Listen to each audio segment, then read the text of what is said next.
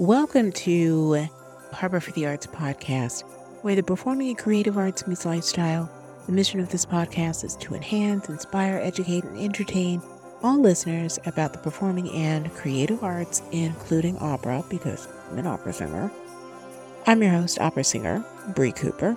I'm an actress, opera singer, author, podcast host, TV host, playwright, producer, and more. And did I mention that I also work full time for a very prominent arts organization in the heart of Washington, D.C., where we present international artists on stages throughout the Washington, D.C. area, as well as in schools.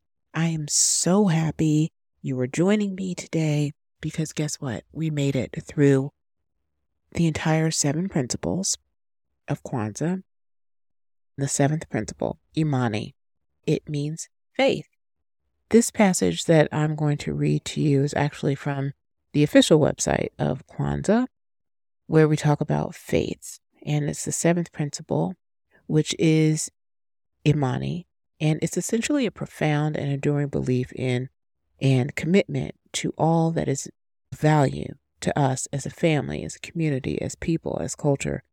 Faith is put forth as the last principle, as unity, is put forth as the first principle for a definite reason. It is to indicate that without unity, we cannot begin our most important work. But without faith, we cannot sustain it. Unity brings us together and harnesses our strength, but faith in each other and the good, the right, the beautiful inspires and sustains the coming together and commitment to take the work to its end. The thought for the day for this specific principle, I'm going to read the poem For My People by Margaret Walker. Margaret Walker was born in Birmingham, Alabama in 1915. She was the first African American poet to receive the Yale Younger Poets Prize. And she was the author for For My People, which was printed uh, by Yale University Press. And this is my century, new and collected poems. For my people, everywhere singing their slave songs repeatedly, their dirges and their ditties, and their blues and jubilees, praying their prayers nightly to an unknown God, bending their knees humbly to an unseen power. For my people, lending their strength to their years, the gone years and the now years and the maybe years, washing, ironing, cooking, scrubbing, sewing, mending, hoeing, plowing, digging, planting, pruning, patching, dragging along, never gaining, never reaping, never knowing, and never understanding. For all my playmates in the clay and dust and sand of Alabama, backyards playing, baptizing, and preaching, and doctor and jail and soldier and school and mama and cooking and playhouse and concert and store and hair and Miss Chumby and company. For the cramped, bewildered years we went to school to learn. To know the reason why and the answers to and the people who and the places where and the places when in memory of the bitter hours when we discovered we were black and poor and small and different and nobody cared and nobody wondered and nobody understood for the boys and girls who grew in spite of these things to be men and women, to laugh, to dance, to sing, to play, and drink their wine, and religion and success, to marry their playmates and bear children and then die of consumption and anemia and lynching.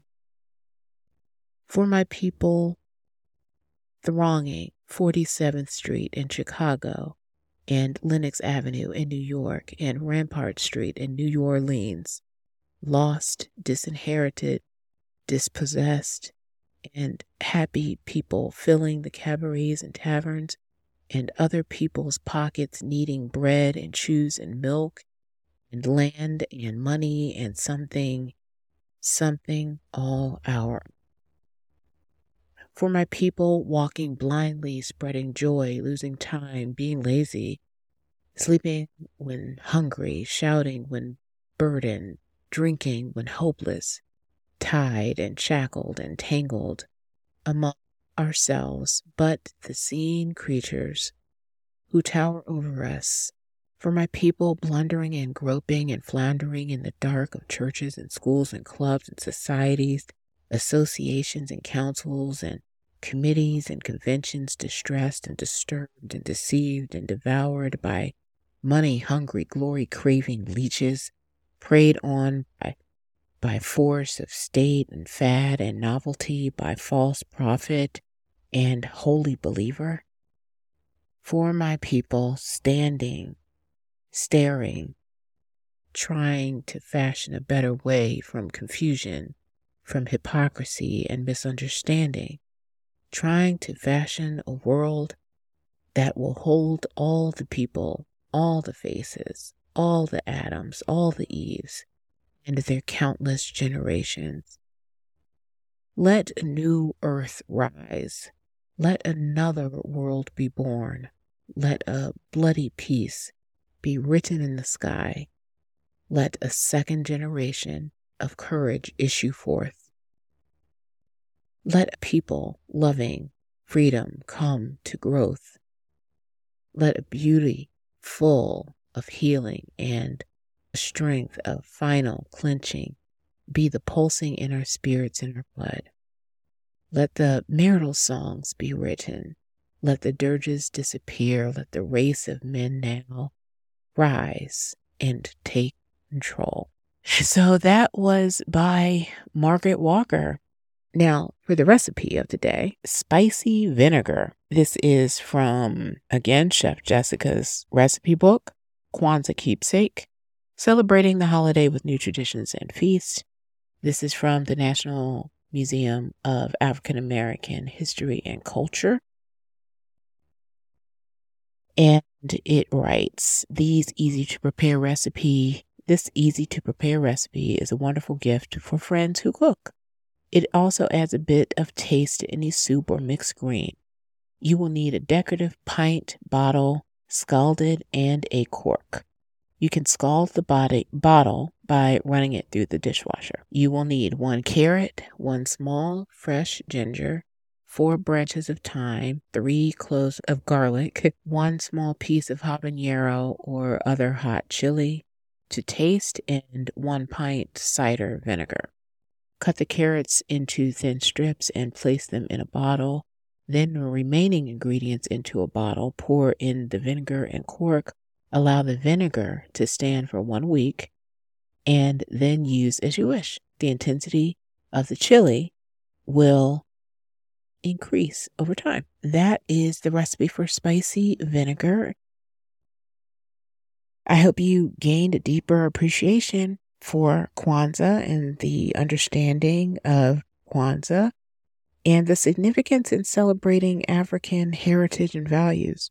Whether you're observing Kwanzaa or learning about it for the first time, we should all embrace the spirit of unity and creativity and faith in our lives and our communities. Thank you so much for joining me today, and I really appreciate it. I hope you enjoyed all of these episodes about Kwanzaa and each of the seven principles and the symbolism and all of it. So I hope you really liked it. And until next time, stay inspired, stay musical, and stay connected. Bye.